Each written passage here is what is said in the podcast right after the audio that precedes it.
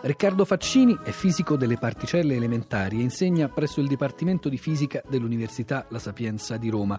Ha lavorato al CERN e all'Università di Stanford, in California. Negli ultimi anni ha rivolto la sua attenzione allo sviluppo di rivelatori per la fisica applicata, in particolare nel ramo della fisica medica. Cristina Faloci lo ha sentito per noi in quanto ideatore, coordinatore e autore del primo podcast di fisica in italiano, Fisicast all'indirizzo physicast.it, un podcast realizzato anche con la collaborazione di Frascati Scienza e di Radio Sapienza. Riccardo Faccini, in un mondo in cui la divulgazione scientifica non manca, penso anche solo alla nostra Radio Trescenza, cosa vi ha spinto a ideare Physicast e qual è il suo specifico? Physicast ha molti elementi innovativi secondo noi. Prima di tutto che cos'è? È un podcast che ogni mese produce delle pillole di 15 minuti, è esclusivamente di fisica, quindi ha di argomenti legati alla fisica ed è esclusivamente gestito da persone che lavorano nella ricerca. Quindi siamo due professori associati, io e Giovanni Organtini della Sapienza e un ricercatore dell'Istituto Nazionale di Astrofisica, eh, Gianluca Licausi. Quindi non divulgatori per professione. Questo è già di per sé una grossa innovazione e poi non vogliamo tanto dare informazione scientifica, cioè informare su dove va la scienza, ma vogliamo far sperimentare all'ascoltatore un po' di pensiero scientifico, cioè come fare una piccola palestra di pensiero scientifico in cui le persone vengono portate in piccoli cammini da 15-20 minuti a vedere questi fenomeni attorno a loro in modo scientifico. Per esempio, prima puntata, che cos'è il tempo? O che cos'è il prima e il dopo. Queste sono cose che tutti noi sperimentiamo, ma che magari nessuno di noi si ferma un attimo a pensare e magari nessuno di noi pensa che in 10-15 minuti possa fare un cammino per pensare meglio, per capire meglio che cos'è il tempo. Oppure, giusto un altro esempio perché abbiamo vari, vari filoni, il fatto che ci, tra noi e New York ci siano sei ore di fuso vuol dire che un newyorkese tra sei ore si troverà qui, posto che il sole è super giù fermo. Quindi vi rendete conto quanto si va veloci a causa della rotazione terrestre, cioè noi stiamo viaggiando a 1200 km orari a causa della rotazione terrestre. Cosa comporta questo? Perché non ce ne accorgiamo o come potremmo accorgercene? Queste sono tutte cose che affrontiamo in questo podcast.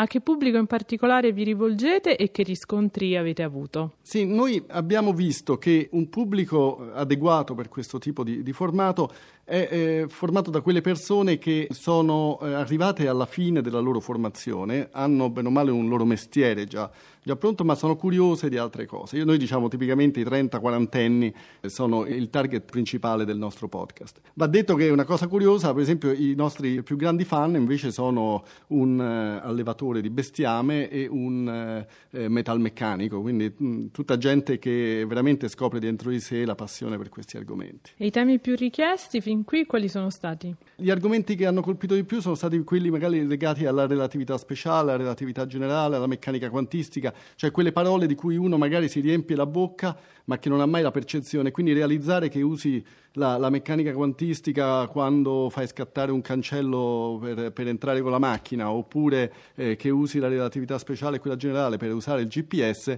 sono pillole che bene o male evidentemente soddisfano. Faccini, anche il formato dialogico delle vostre puntate sembra avvicinare gli ascoltatori meno avvertiti. Ecco, vista l'esigenza di usare mm, un linguaggio semplice per una materia anche così complessa, vi è capitato di rinunciare a dei termini tecnici che sono appunto appropriati per la vostra disciplina ma che ritenete troppo difficili per gli ascoltatori? Dobbiamo fare un grosso sforzo, quasi un po' snaturarci, perché il punto fondamentale è che noi non siamo divulgatori di professione. I divulgatori di professione assolutamente eh, sono fondamentali in questo mestiere. Il vantaggio di averci noi ricercatori che parliamo di questi argomenti è che eh, vogliamo anche avvicinare il mondo della ricerca al grande pubblico, cioè far sì che il grande pubblico non, non percepisca la ricerca scientifica come qualcosa di assolutamente lontano, distante. Quello che manca qui in Italia è molto la cultura scientifica. Quindi noi facciamo uno sforzo ad avvicinarci e per fare questo sforzo però dobbiamo cambiare il linguaggio, dobbiamo usare perifrasi, dobbiamo cambiare molto eh, i nostri argomenti. Per far questo passiamo delle giornate intere a discutere tra di noi, devo dire è molto divertente eh, anche questo, tentare di arrivare al nocciolo dell'informazione. E poi abbiamo i nostri ascoltatori di test ai quali facciamo passare la puntata prima di pubblicarla. Faccini, la fisica è per eccellenza una materia visiva. La sfida di comunicarla anche in radio mi pare che passi anche con l'uso di molte immagini. Penso al salvadanaio, ai pattinatori, allo zoo. C'è uno sforzo particolare nella ricerca di immagini per rendere più chiare le vostre spiegazioni? Tradizionalmente, e tutti noi, anche noi di fisica, l'abbiamo sempre fatto, la fisica si insegna alla lavagna e, e si insegna gesticolando, almeno in Italia.